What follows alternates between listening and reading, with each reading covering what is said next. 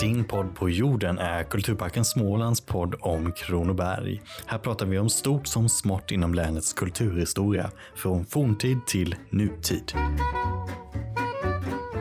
Hej och välkomna till eh, din podd på jorden. Jag heter Kim Bovander Lindstedt och dagens avsnitt kommer att handla om migrationen till Nordamerika under 1800 och 1900-talet. Mellan 1830 och 1930 utvandrade 1,3 miljoner svenskar till norra Amerika och Sverige, Irland och Norge hade flest emigranter i relation till befolkningsstorlek. Den första stora vågen av emigranter var under nödårsemigrationen 1868 till 69. Det fanns flera anledningar för att emigrera, men Lennart Johansson, vd Kulturparken Småland och docent i historia, välkommen hit. Tack så mycket. Vilka var de mest dominerande faktorerna kring emigrationen? Ja, för Sveriges del så, så är det väldigt tydligt att understryka att det handlar om demografi och ekonomi. Det vill säga, eh, vi hade en extremt stor befolkningsökning i Sverige 1810-1880. Det var framförallt de egendomslösa på landsbygden som ökade i antal. Och vi har ju Växjöbiskopens eh, berömda uttalande att det var freden, vaccinen och potäterna som gjorde att den här befolkningsökningen kom igång.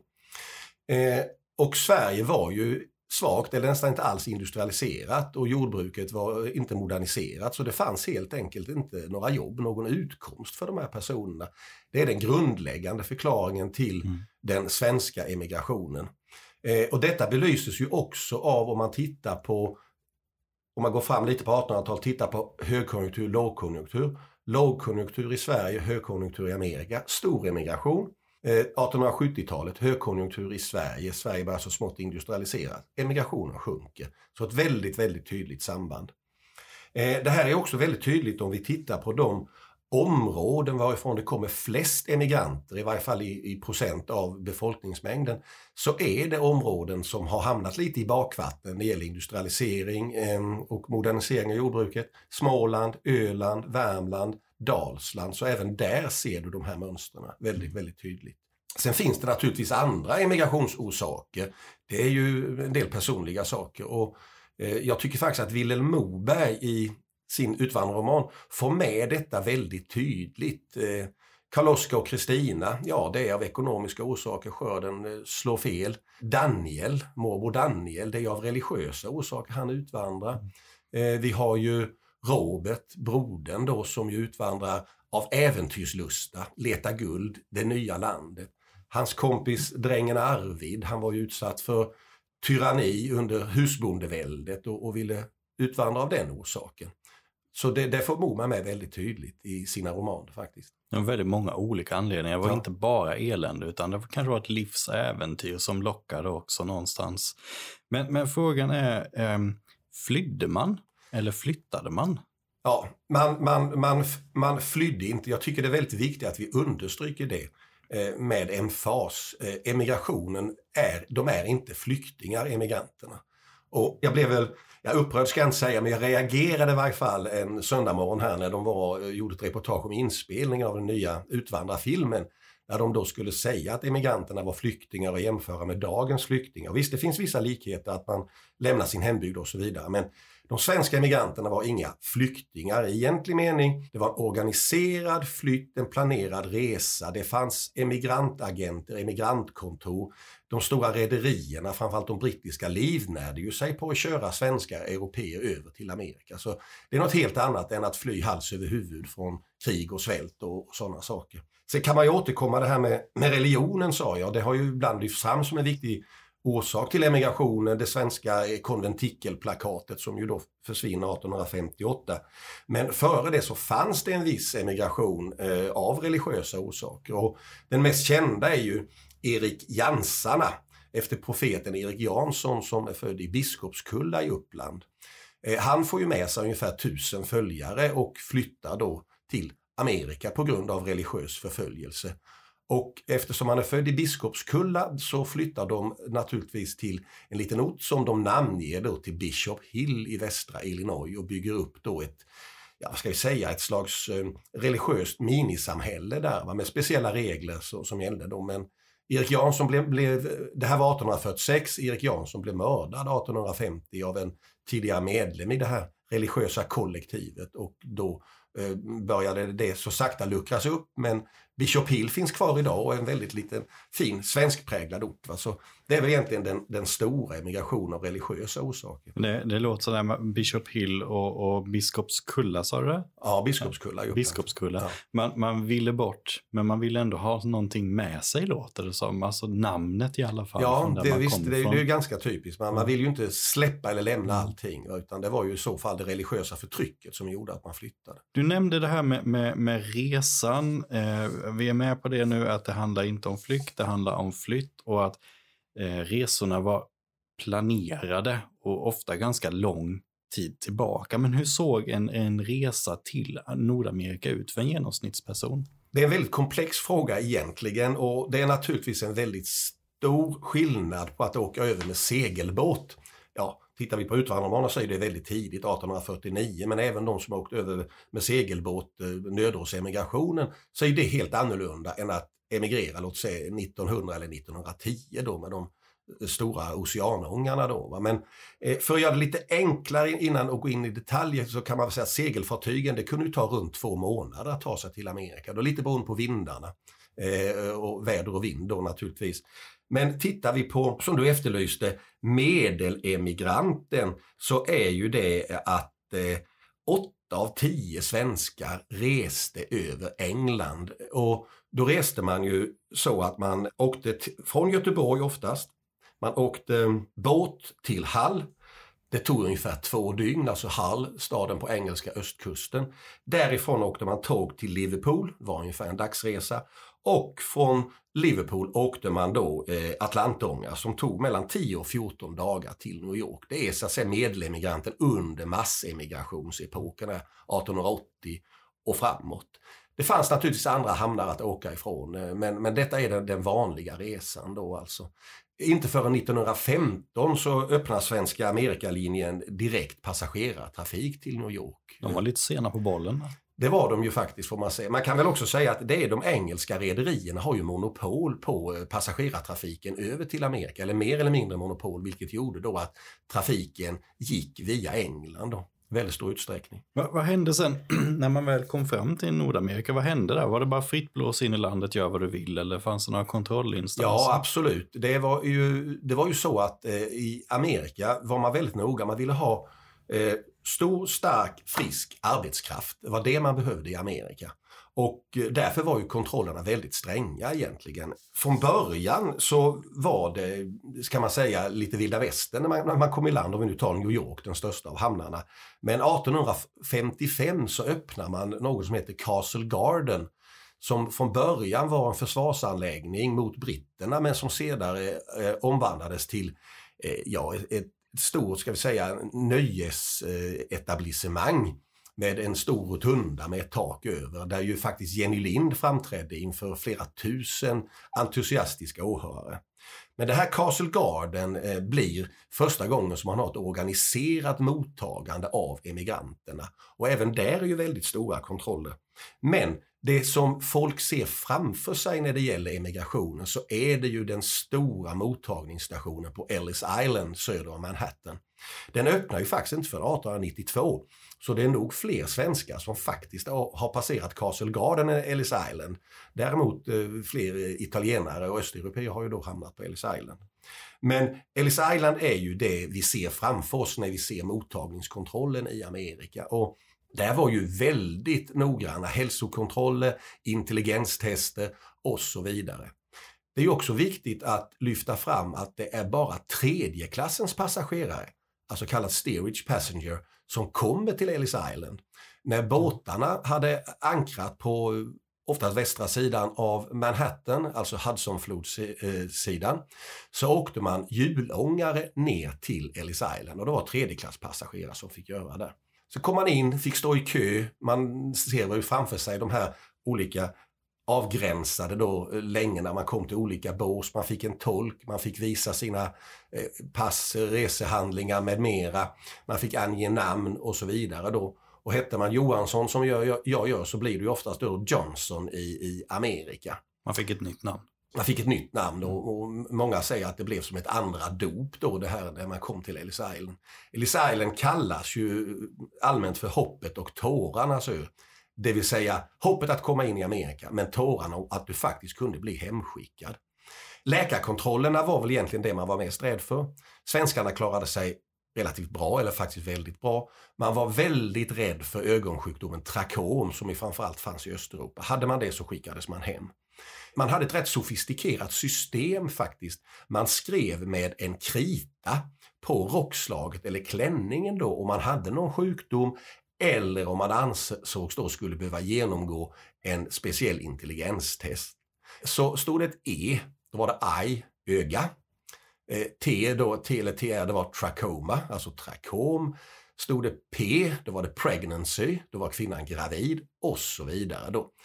Fick du ett kryss på rockslaget, då var du ju eh, suspected mental defect, alltså att du var eh, knäpp i huvudet, ansågs knäpp i huvudet. Och då fick du göra en speciell undersökning, då kom du till ett speciellt undersökningsrum. Mm. Och klarade du inte den testen heller, då fick du en rund ring runt det här krysset. Och då blev du liable to become a public charge, alltså ligga det amerikanska samhället till last och skickades hem. Det var så enkelt. Hur lång tid tog de här kontrollerna? Det kunde ta, kontrollerna tog inte jättelång tid men det var väldigt lång väntetid på Manhattan. Så där fanns sjukhus. Det var många barn som föddes här på, på Ellis Island. Så det, det, det kunde vara väldigt långa köer och väntetider. Men klarade man kontrollen så, så var man välkommen in i Amerika. Men då till skillnad mot om man tittar på flyktingar som kommer till dagens Sverige. Då fick du klara dig själv. Mm. Det var ingen som stod tog emot dig och gav dig hemspråksundervisning eller på annat sätt hjälpte till. Visst, det fanns ju hjälp man kunde få då, sådana härbergen och andra svenskar då när emigration hade satt sig. Men du skulle kunna klara dig själv helt enkelt. Det var utgångspunkten. Men man var aldrig orolig över att första och andra klassens passagerare hade någon form av sjukdom här? Eller var det för att effektivisera på något sätt som bara tredjeklassens Ja, det, det, var ju så att de, de fick ju lämna ett sjukintyg och en del andra resehandlingar. Men det var ju så att säga de lite mer förnäma som åkte första och andra klass. I princip alla emigranter åkte ju tredje klass. Eh, och det var ju det som de stora rederierna levde på. De levde inte på de här hundra personerna som åkte då i första klass som vi ser då från Titanic, de här fina våningarna. Men eh, utan det var ju tredjeklassens passagerare som, som man levde på. Och då, om man hade turen nu att klara alla kontroller och, och sågs eh, som en resurs för eh, Nordamerika, någon som kunde komma in och arbeta. Vad var det för land som man mötte? Alltså det är också väldigt olika om vi tittar under den här långa tidsperioden. Så för, för att börja då så kan man ju säga att Eh, det du nämnde Kim i, din introduktion här, den första nödårsemigrationen. Där brukar man ju prata då om pull och push-faktorer. Push, det som tryckte ur svenskarna var då som sagt nödåren. Pull, det som drog svenskarna till Amerika, det var ju den så kallade Homestead Act som Abraham Lincoln eh, stadsfäste 1862. Det vill säga att man delade ut gratis, eller i princip gratis, land till emigranter som tog sig till mellanvästern. Och de här emigranterna blev ju till största delen farmare, jordbrukare där i mellanvästern, i, framförallt i Minnesota. Tittar du sen på massemigrationen när vi kommer fram på eh, 1880-talet, då är det en helt annan struktur på emigranterna. Vi kan väl tillägga också då nödårsemigrationen var det oftast en familjeemigration. Man åkte en hel familj, kanske till och med andra släktingar som följde med och bosatte sig i mellanvästern. Men massemigrationen var det oftast unga män och kvinnor som emigrerade. De behövde ju inte åka helt alena utan det kunde ju vara ett gäng tjejer eller killar som valde att åka över till Amerika. Och de här emigranterna bosatte sig istället i städerna i väldigt stor utsträckning. Och vi har ju speciella svenskstäder. Chicago är ju den stora svenskstaden. Man räknar ju vid sekelskiftet 1900, om man tittar på an, första och andra generationens svenskar, att det var Sveriges näst största stad, alltså större än Göteborg. Så mycket svenskar, eller, och sven, eh, första och andra generationens inva, eh, emigranter bor i, in, i New York. Vi har ju the Twin Cities, St. Paul, Minneapolis naturligtvis. Brooklyn, New York bodde jättemånga svenskar. Rockford, Illinois med flera andra städer. Och kvinnorna, flickorna, jobbade oftast som eh, husjungfru, hembiträde. The Swedish housemaid är ju ett välbekant uttryck i Amerika. Varför var kvinnorna så eftertraktade som housemaids? Ja, det var väl, de var väl rediga och skötsamma som vi säger, de, de svenska flickorna. Men även må, många norska flickor eh, blev ju då housemaids. Alltså det speciella då som vi väl också bör betona att Sverige och Norge har en extremt hög emigration av kvinnor.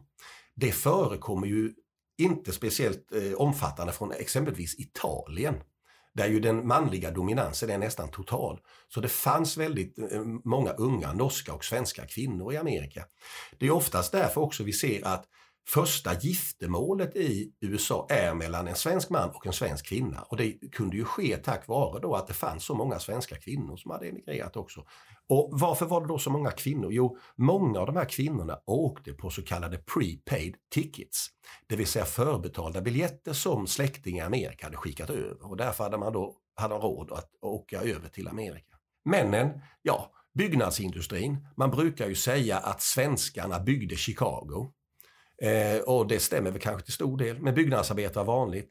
Många svenska eh, yngre män blev, de blev rallare, de kunde jobba i, uppe i gruvorna, i Iron Range i norra Minnesota, slakteriindustrin eh, och en del andra industrier. Så, så det var ju industriarbete i väldigt stor utsträckning, industri byggnadsarbete då för männen och oftast då hembiträde, housemaid för kvinnorna när vi kommer fram då i, från 1880-talet och framåt. Och det här är ju jobb som är exempel på vad, om man säger, medelemigranten pysslade med. Men finns det exempel på några mer kanske kända personer eller namnkunniga sådana?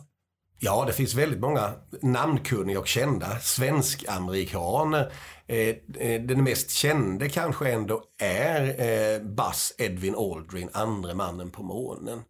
Hans farfar eh, och farmor kom ju från Nykroppa i Värmland. Eh, hans far var flygöverste. Själv gick han på, eh, i Boston på MIT, utbildade sig till rymddoktor och är ju alltså då andre mannen på månen här i juli 1969. Och det som är lite spännande är ju att eh, Buzz Aldrin utsågs ju till årets svenska amerikan 1970. Han besökte Utvandrarnas hus och överlämnade då ett Apollo-märke, Apollo 11, och en liten flagga som han hade med sig på månen. Detta kommer vi nu att visa i den nya utställningen och jag brukar säga att vi är det enda museum i Norden som har haft föremål som har varit på månen. Och om man tittar på namnet Buzz Aldrin, kan man då ana att det finns en amerikanisering av ett efternamn där? Ja, i det här fallet var det ju ganska enkelt. Aldrin, Aldrin blev Aldrin. Och det var ju att det var en gammal vallonsläkt, så många av hans förfäder hade varit smeder uppe i Värmland då. Va? Så det var ju relativt enkelt att amerikanisera.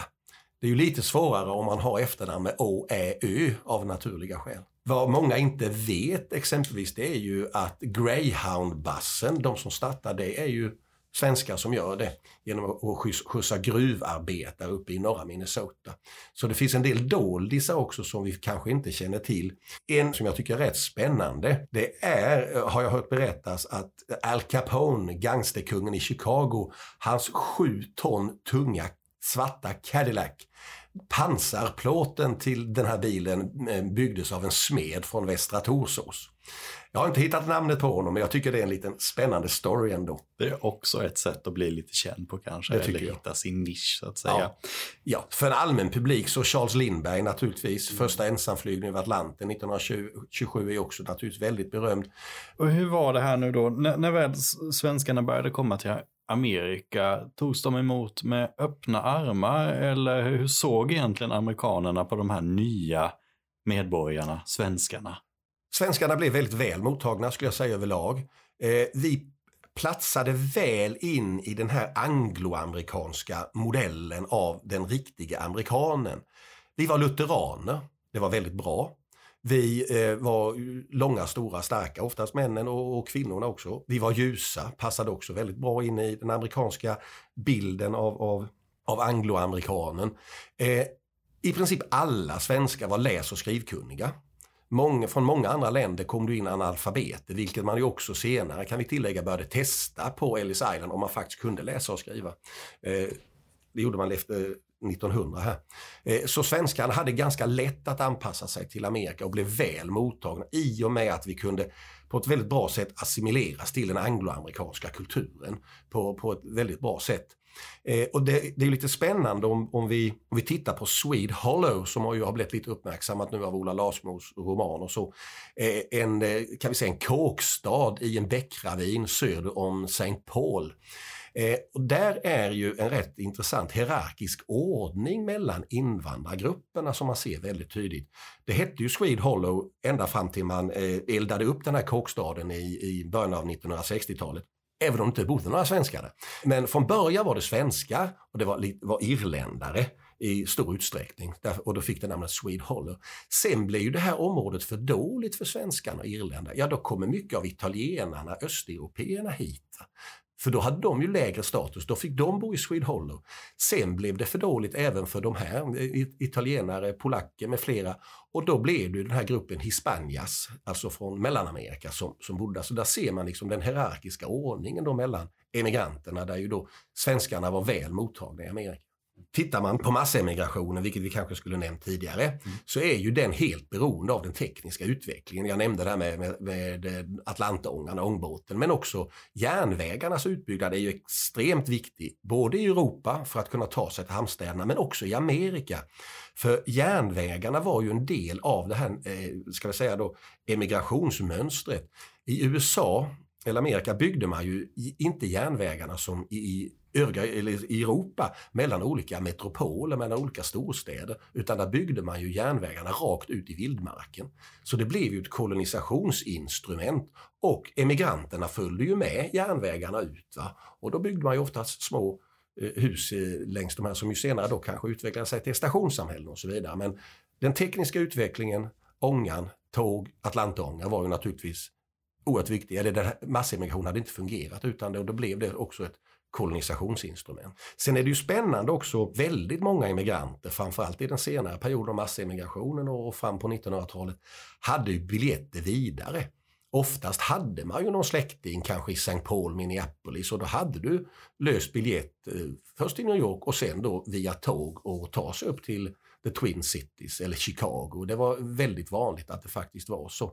Jag har själv emigranter i min släkt som, som ju då eh, hade biljett till St. Paul exempelvis som emigrerade 1912 då, min farmors eh, farbror. Men just när man tittar på, på sin egen släkt, eftersom jag är smålänning så har jag ju en del emigranter, då, då ställer jag ju frågan liksom, hur visste de vad de skulle egentligen? Jag kände man någon eller något? Jag har min farmors farfar Carl Ludvig Gustafsson, dräng i Vissefjärda.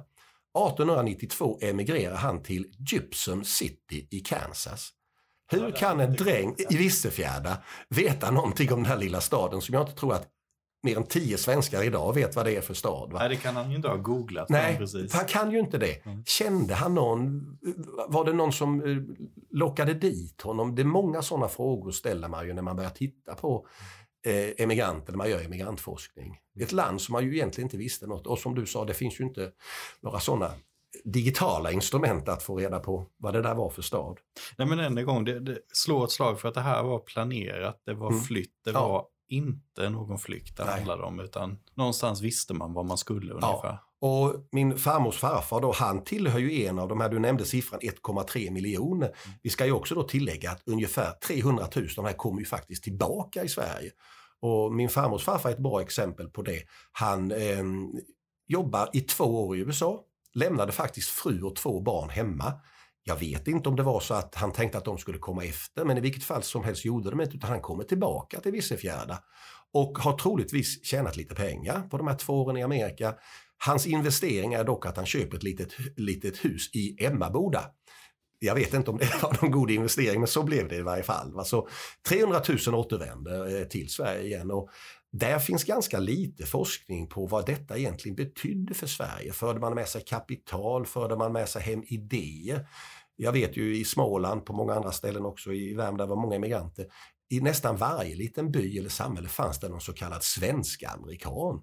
Vad betydde de här återvändarna för, för Sverige? Eh, det är väldigt lite forskat om det faktiskt och det kan vara väl värt att lyfta på det. Finns det någon, någon ehm, har vi någon aning om hur de återvändarna såg på Sverige när de kom tillbaka flera år efteråt? Nej, det, det, är väl kanske svårt att säga, men eftersom de kom tillbaka. Det, det, kan ju vara att man kommer tillbaka av olika... Det kan ju vara faktiskt så att man misslyckades men ändå fick ihop så mycket pengar så man kunde ta en biljett hem.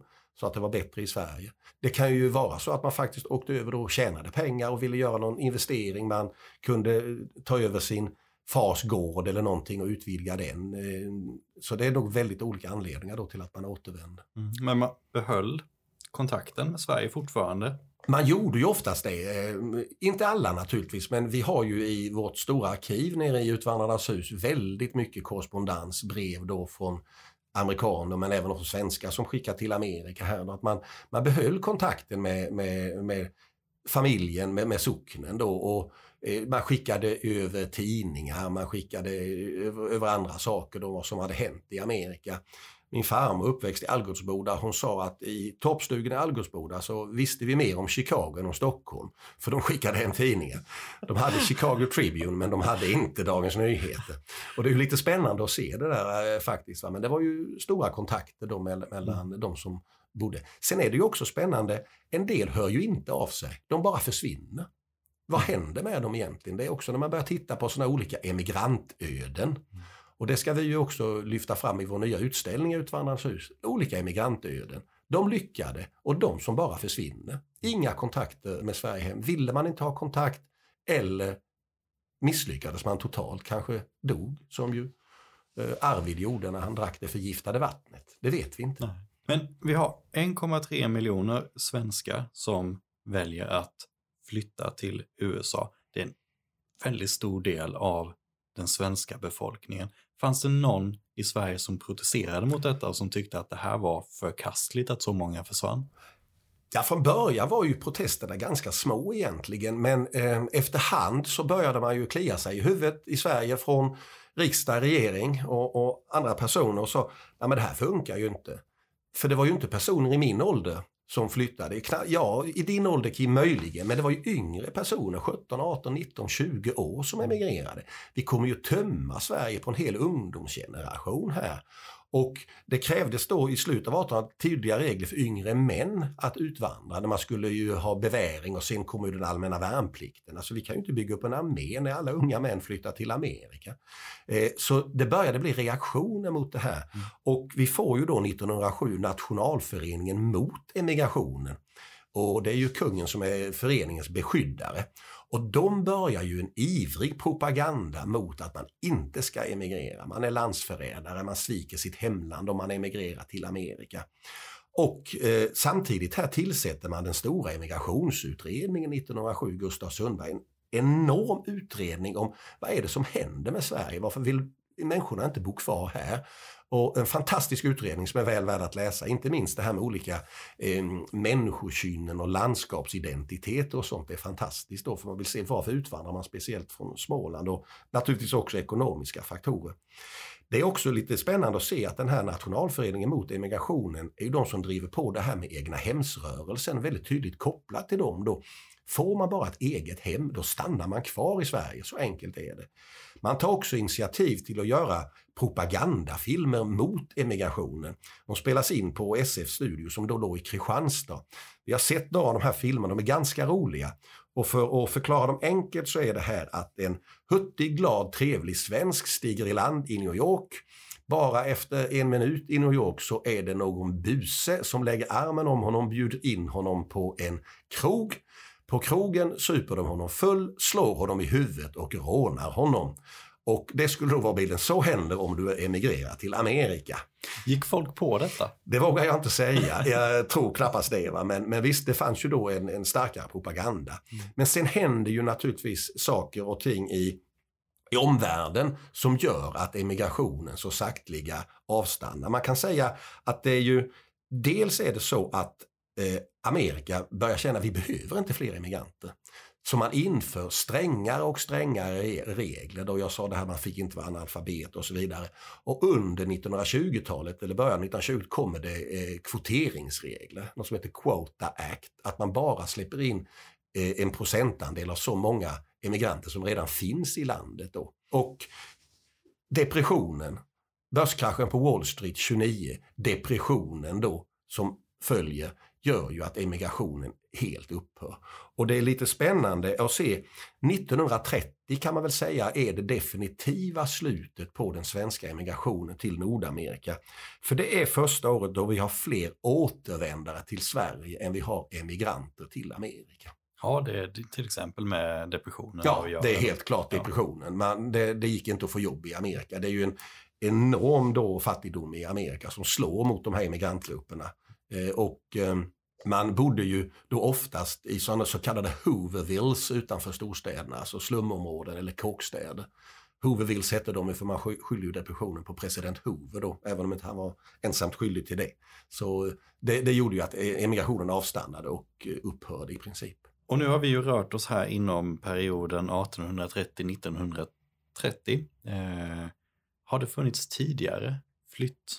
Vågor, om man säger, där svenskar har velat komma till Nordamerika? Ja, det har det. Om vi tittar lite övergripande på Sverige så kan vi ju säga så att fram till låt säga 1850 var ju Sverige ett invandringsland. Det var ett land man flyttade till. Oftast var det då yrkeskunnigt folk, det var valloner och, och det var andra, det var skickliga tyska glasarbetare med mera. Då, va? Sen har vi då den här stora emigrationsperioden, eh, knappt 100 år. Men sen efter andra världskriget har ju Sverige återigen varit ett invandringsland. Så det normala för Sverige är att folk flyttar hit, inte härifrån. Men det här är ju en väldigt spännande och mycket intressant parentes då i Sverige, att folk faktiskt flyttar ut då från, från Sverige.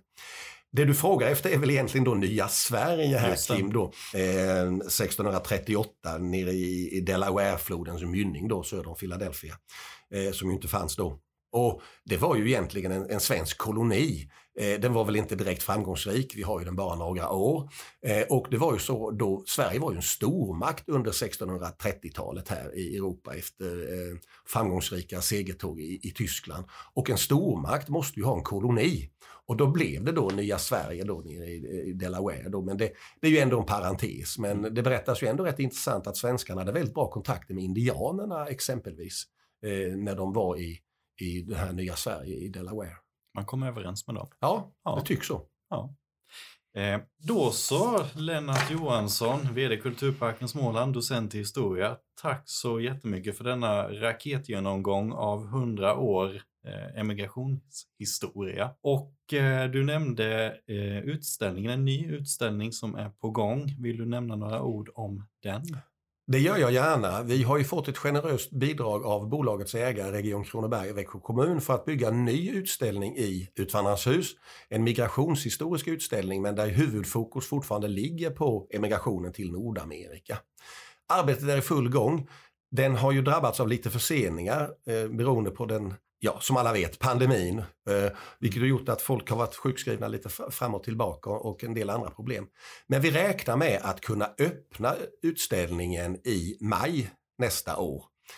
Framförallt då den här delen om emigrationen till Amerika och Mobergrummet. Utställningen kommer ju sen också att innehålla delar om flyktingar från eh, till Sverige från eh, framförallt Polen, då de vita bussarna eh, efter andra världskriget arbetskraftsinvandringen under 50-60-talet i Sverige och senare då eh, vad vi kallar då flyktinginvandring till Sverige som man kan ju säga starta 1973 efter kuppen i Chile då och har fortsatt i lite olika vågor. Då. Så det blir en stor migrationshistorisk utställning men med fokus på Amerikaemigrationen. Tack för idag Lennart. Tack själv.